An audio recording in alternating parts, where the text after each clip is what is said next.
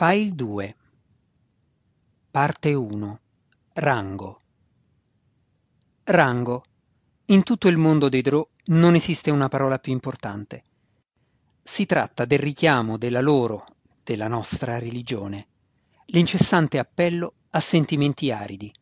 L'ambizione calpesta il buonsenso e la compassione viene gettata via apertamente.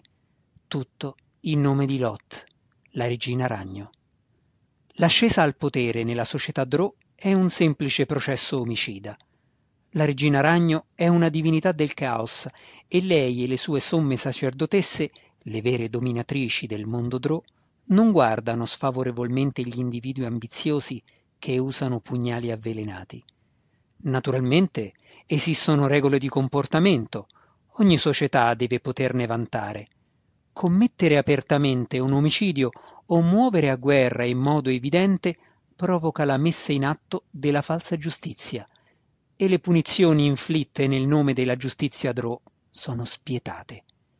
Conficcare un pugnale nella schiena di un rivale durante la confusione di una battaglia importante o nel buio silenzioso di un vicolo, tuttavia, è decisamente accettabile, perfino approvato.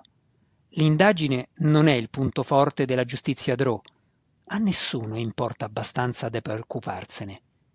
Il rango è il sistema di Lolth, l'ambizione che lei diffonde per accrescere il caos, per mantenere i suoi figli Drow lungo il loro percorso stabilito di autoreclusione.